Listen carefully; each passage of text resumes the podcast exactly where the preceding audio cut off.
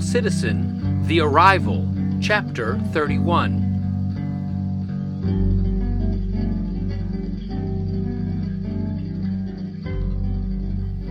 By November of 2003, Tracy had been living in Columbus with Harry and Lynn for six months. He hadn't found out what God wanted him to know, and as the days grew shorter and colder, darkness closed in. At the time, Tracy worked with an accounting firm that did Oracle assessments. Shortly before Thanksgiving, Tracy's supervisor lied to a client about what the company could do for them. When Tracy traveled to the job, he found himself in a situation that would compromise his integrity and that Tracy's supervisor thought he would go along with it. Instead, Tracy told the client the truth and quit his job, and there were other demons at work behind the scenes. Tracy spent Christmas and New Year's in West Virginia, sipped apricot moonshine, and groused with Moody. When Tracy returned to Columbus, he got another contract he knew was placeholding, and winter deepened. To Tracy, an antagonistic attitude grew along with the piles of snow. No one seemed to understand him, and Tracy's frustration was held captive to whatever reason he was supposed to be in his father's house. The chill of the endless gray days wore on him, and by the end of January, Tracy was incensed with God. Okay, Lord, Tracy said, I've been here nine months. If a woman can birth something in the natural in nine months, surely you can birth something in the supernatural in the same amount of time. There was no answer. Now, I'm not trying to put a time limit on this, but my parents are also men and women of God. I'm tired of leaning on them. So you need to birth this thing fast. More time passed, and nothing happened. Nothing was unveiled other than Lynn's frenzied preparations for Harry's surprise birthday party. Finally, on the last Sunday of January, Tracy and Lynn went to Pier 1 to get finishing flourishes for Harry's party. Tracy smelled a biscotti candle as he spoke. Repeat after me, he said. Thank you, Father, for my perfect job, my perfect house, my perfect body, and my perfect spouse. Because he was angry, Tracy replaced the candle on the shelf before he answered. After months of not speaking to me, Tracy said aloud, You choose Pier 1? Lynn turned around at the end of the aisle. Did you find something? Tracy was too upset to hear her. The store went away, and it was just he and God who had it out. I just sat in church for two hours, Tracy griped, and spoke to you every night for weeks. Who are you talking to, Tracy? Lynn asked. She now stood next to him, but Tracy didn't see her. He continued as if he was by himself, paced, and spoke a little lower than a yell, which made Lynn look around to see if anyone else noticed. We were just in church. And Tracy was sarcastic. You could have come down with a choir of angels to tell me this. The whole congregation would have gasped and adored you. Or you could have sent that annoying angel with the clipboard. But no, you choose Pier 1? Are you done? He asked. I don't want to be. Tracy said defiantly. But I am. Repeat after me. He said again. Thank you, Father, for my perfect job, my perfect house, my perfect body, and my perfect spouse. And Tracy obeyed, albeit grudgingly. Thank you, Father, Tracy repeated aloud, for my perfect job, my perfect house, my perfect body, and my perfect spouse? Good, he said. Add that to your prayers. What does that mean? Lynn asked. Spouse. Tracy realized she stood in front of him, but ignored her for a moment. Instead, Tracy repeated the prayer again to make sure he had it, but softly and to himself.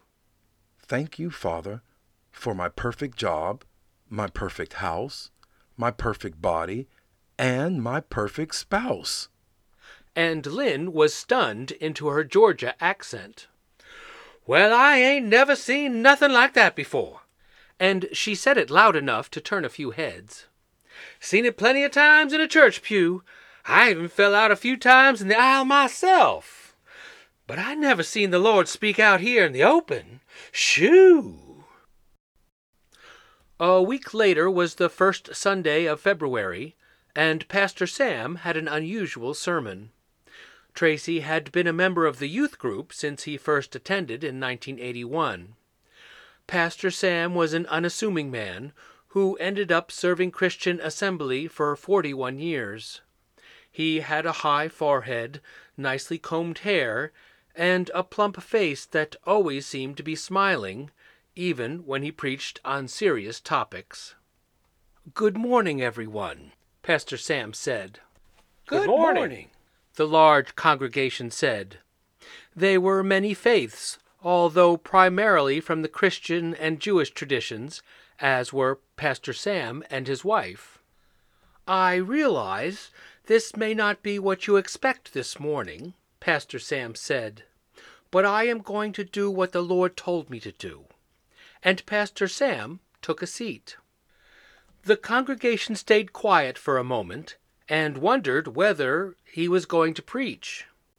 Then Pastor Sam spoke loudly from his seated position. For the Lord is good, and his mercy endureth forever, Pastor Sam stated. The congregation waited.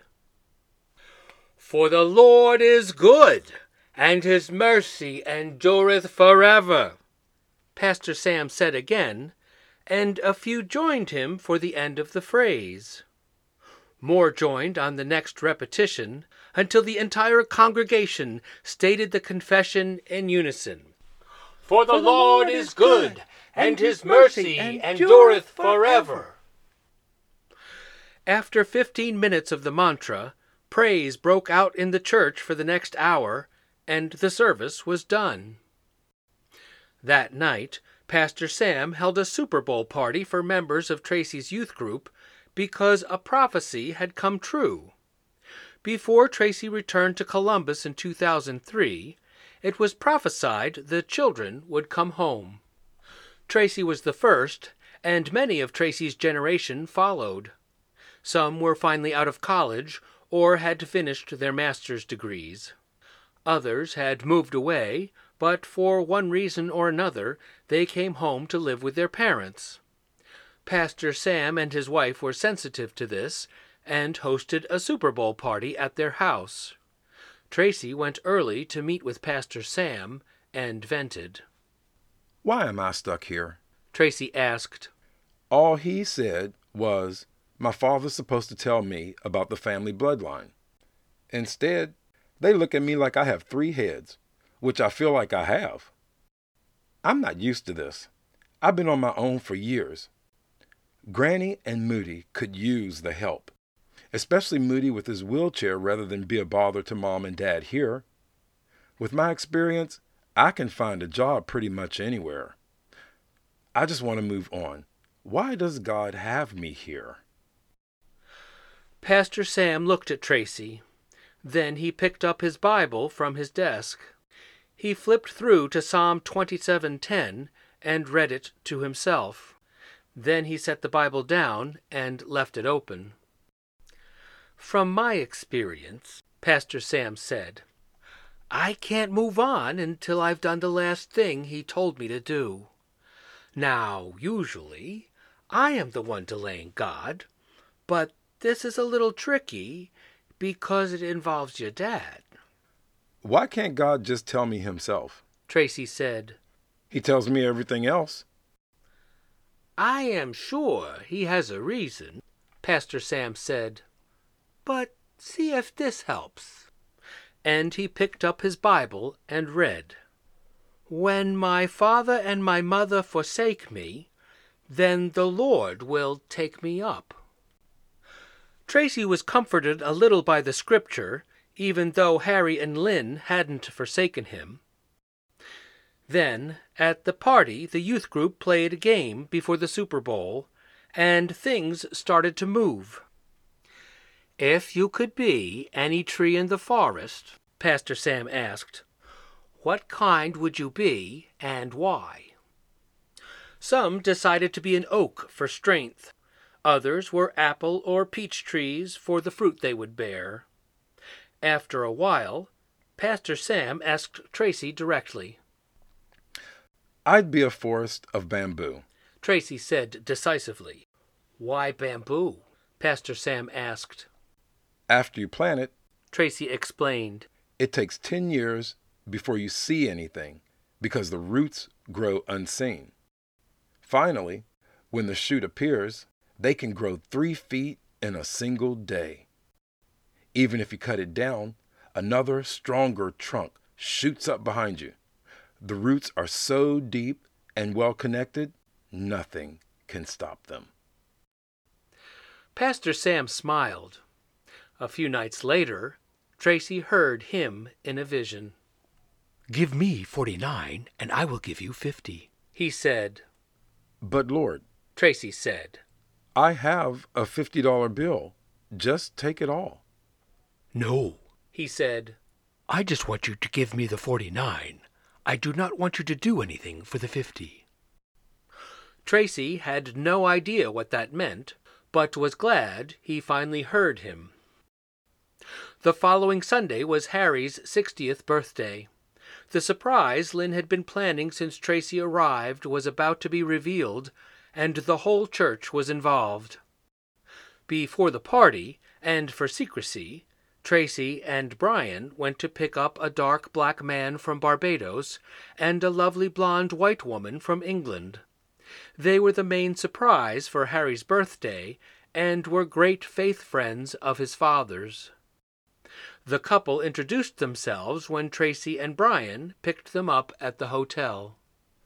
But you must call us Uncle Peter and Aunt Melody, Peter said. After all, you are Harry's sons. Harry's birthday party was a great success. Then, for the next week, Peter and Melody had a great visit with Tracy's parents. Tracy had to work, but he came home early in order to glean as much as possible from Harry's guests. Melody was a prophetess in the church. She saw Tracy spiritually, and both Peter and Melody were practical about God, like farmers who pushed seed into the ground. Tracy had never seen God's word used in such a way, and Peter and Melody were just as fascinated with Tracy. Like her name, Everything about Melody was sing-songy and bright. Peter was cheerfully British, even though he was from the Caribbean.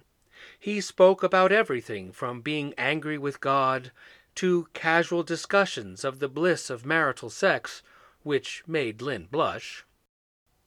After dinner one night, Melody said she talked with God all the time, just like he was standing beside her. I know people think it's odd, Melody sang, when I'm carrying on seemingly by myself as I ride the tube, but that's how I hear back from him. So that's what he meant, Tracy said. Melody looked at Tracy with a smile. That's right, she coaxed. Tell us. Muzzle the ox, Tracy repeated. And you won't get results. That's it, Peter said. First Timothy 5. Melody immediately looked it up and read it aloud. For the scripture saith, Thou shalt not muzzle the ox that treadeth out the corn, and the laborer is worthy of his reward. Melody closed her Bible, held it close to her, and looked at the ceiling. Our words simply fall to the ground, Melody stated. But every living thing can feed off of us if we speak his word and send it out into this world. This statement made Tracy remember the last thing he said to him. Everyone was quiet, and Tracy's expression caught the attention of the room. His eyes grew more golden, and his smile couldn't be hidden. Just last week, Tracy said, he spoke to me in a dream. and Melody was transfixed as Tracy sent his word out. He said, Give me 49, and I will give you 50. And Melody got terribly excited. There is only one place in the Bible that 49 and 50 are mentioned, she said, and it speaks about the Jubilee. Melody opened her Bible to look up Leviticus 25 and was so exuberant she could barely breathe. It's right here. And Melody stopped on the page. God is talking to Moses. Harry's ears perked up at the mention of Moses, and was reminded of the conversation about the bulls and goats he had with Tracy, as Melody read the text. And thou shalt number seven Sabbaths of years unto thee, seven times seven years. And the space of the seven Sabbaths of years shall be unto thee forty and nine years. Then shalt thou cause the trumpet of the Jubile to sound on the tenth day of the seventh month. In the day of atonement shall ye make the trumpet sound throughout all your land. And ye shall hallow the fiftieth year, and proclaim liberty throughout all the land unto all the inhabitants thereof. It shall be a jubile unto you, and ye shall return every man unto his possession, and ye shall return every man unto his family. Hmm. Then Melody looked at Tracy. God's going to restore everything you lost, Tracy. And she began dancing. And he's going to make everybody see it. Everyone in the house was stopped except the prophetess. Melody frolicked over and handed her Bible to Lynn, who took it to read the whole chapter. Then Melody went and took Tracy by the hand. Would you like to go for a walk? Melody asked gaily and swung Tracy's hand. Sure. Tracy said, and Melody looked at Peter. Melody and Tracy left for the garage, put on their coats, and walked the circle of the development. Peter came and sat down at the breakfast bar with Harry. Tracy told us God told him to come here, Peter said. We think, well, Melody especially, is hearing we need to find out what he needs and not delay his progress any further. And Harry looked at Peter. I think I know what this is all about now, Harry said. I will speak with him.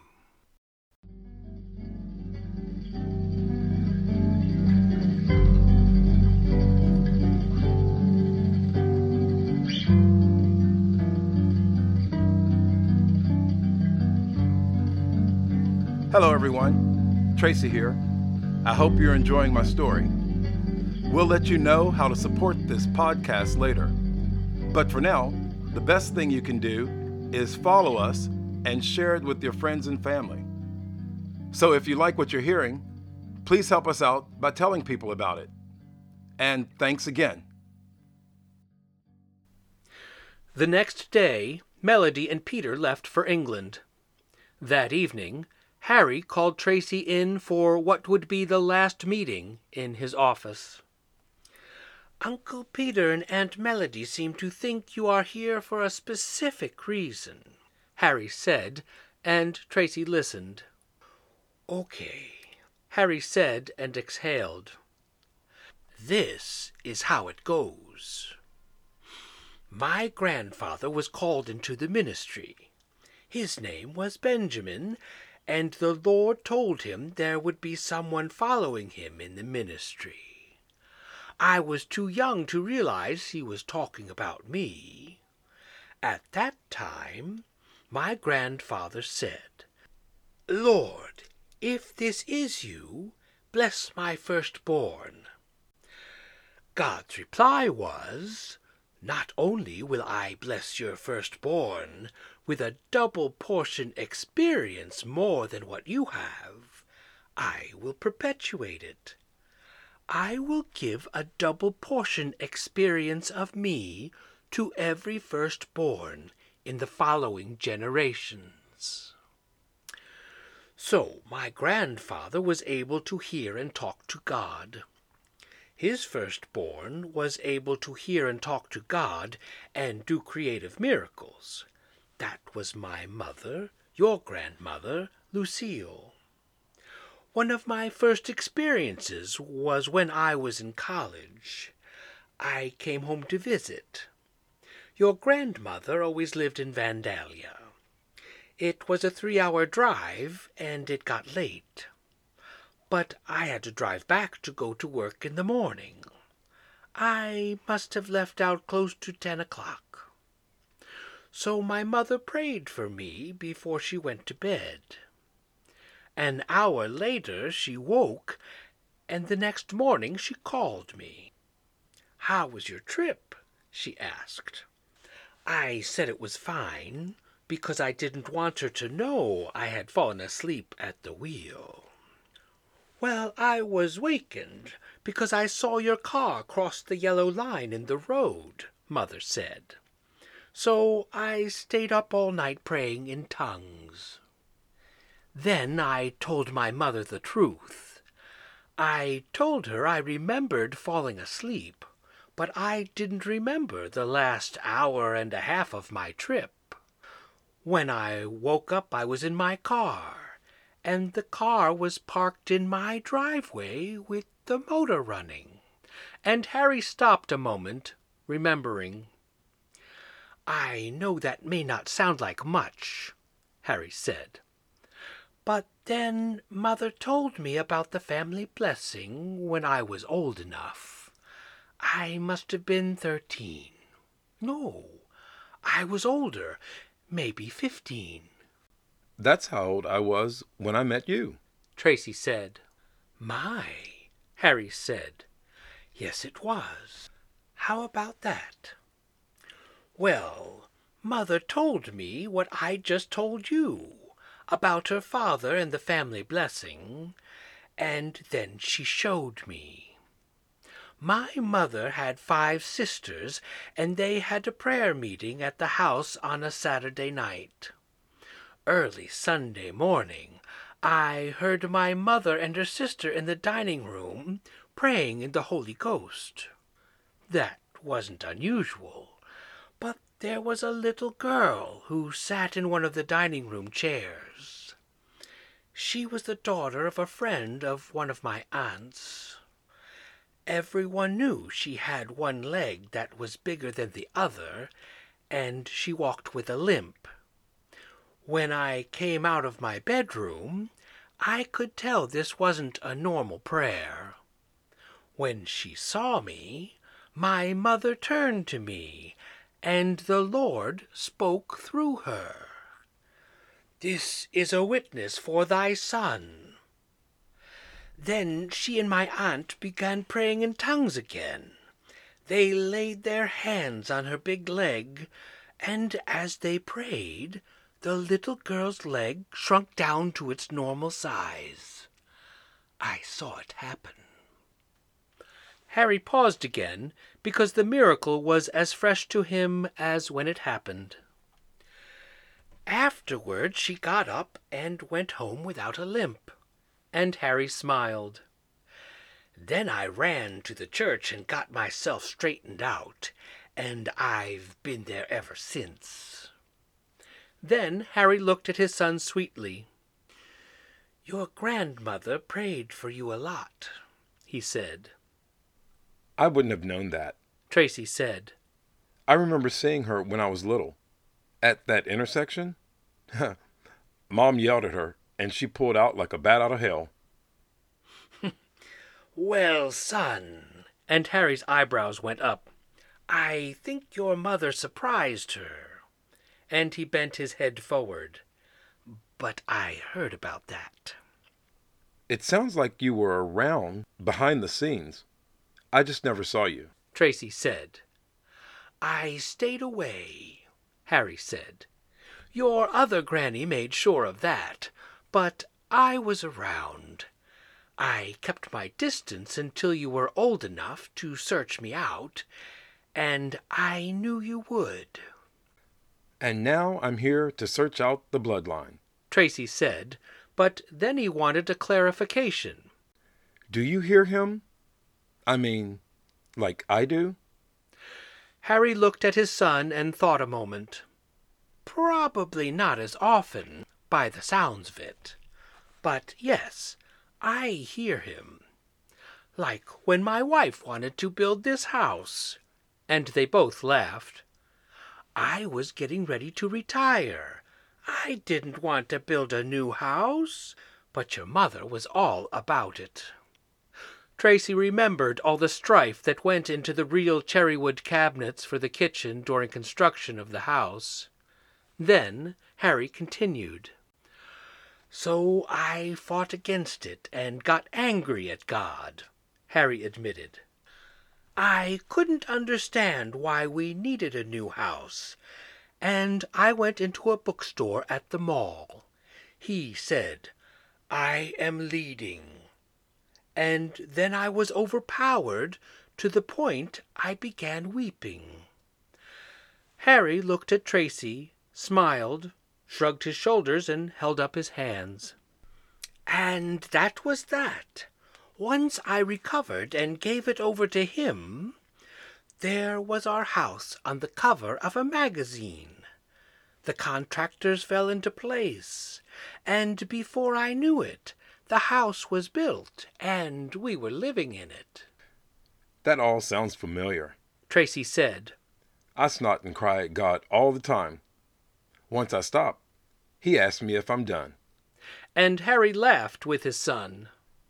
Then he makes it plain once I get out of the way. Hmm. Harry mused and had another revelation. But it sounds like there's more, Tracy said.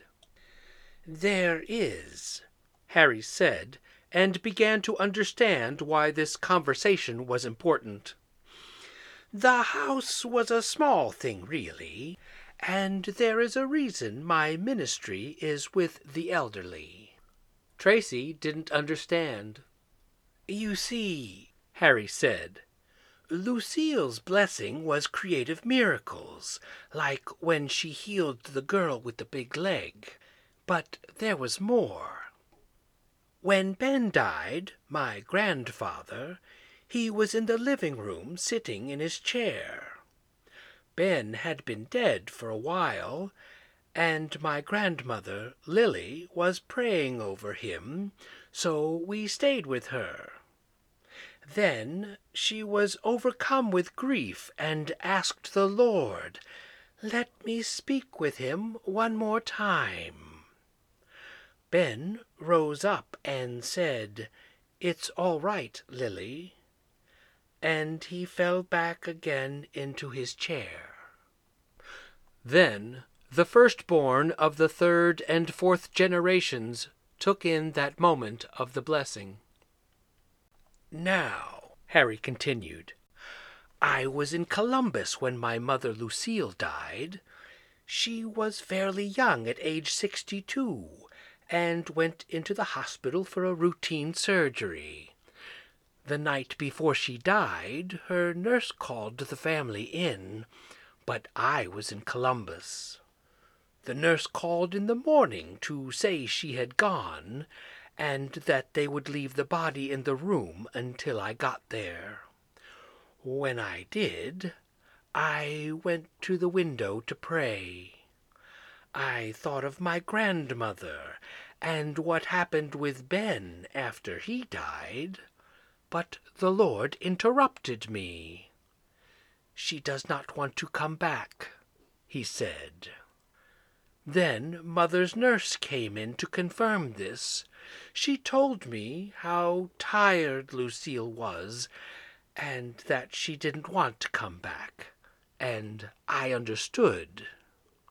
But all of this makes me think about what Lily said. What do you mean, Dad? Tracy asked. My grandmother only asked to speak with my grandfather one more time. And Harry's eyebrows went up. What if Lily had asked for more? What if she asked for a year? Or his youth to be renewed? Tracy said. Exactly, son, Harry said. Which makes me wonder what you will do. And Tracy smiled at his dad and was at peace. Selah.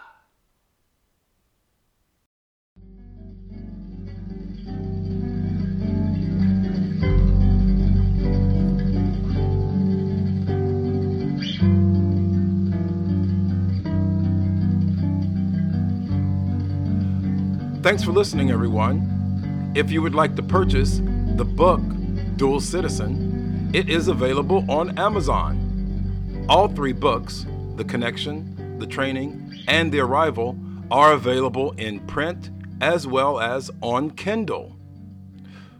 Dual Citizen The Connection is also available on Audible. So, if you would like to skip ahead and see how everything turns out, feel free. But don't tell your friends the ending.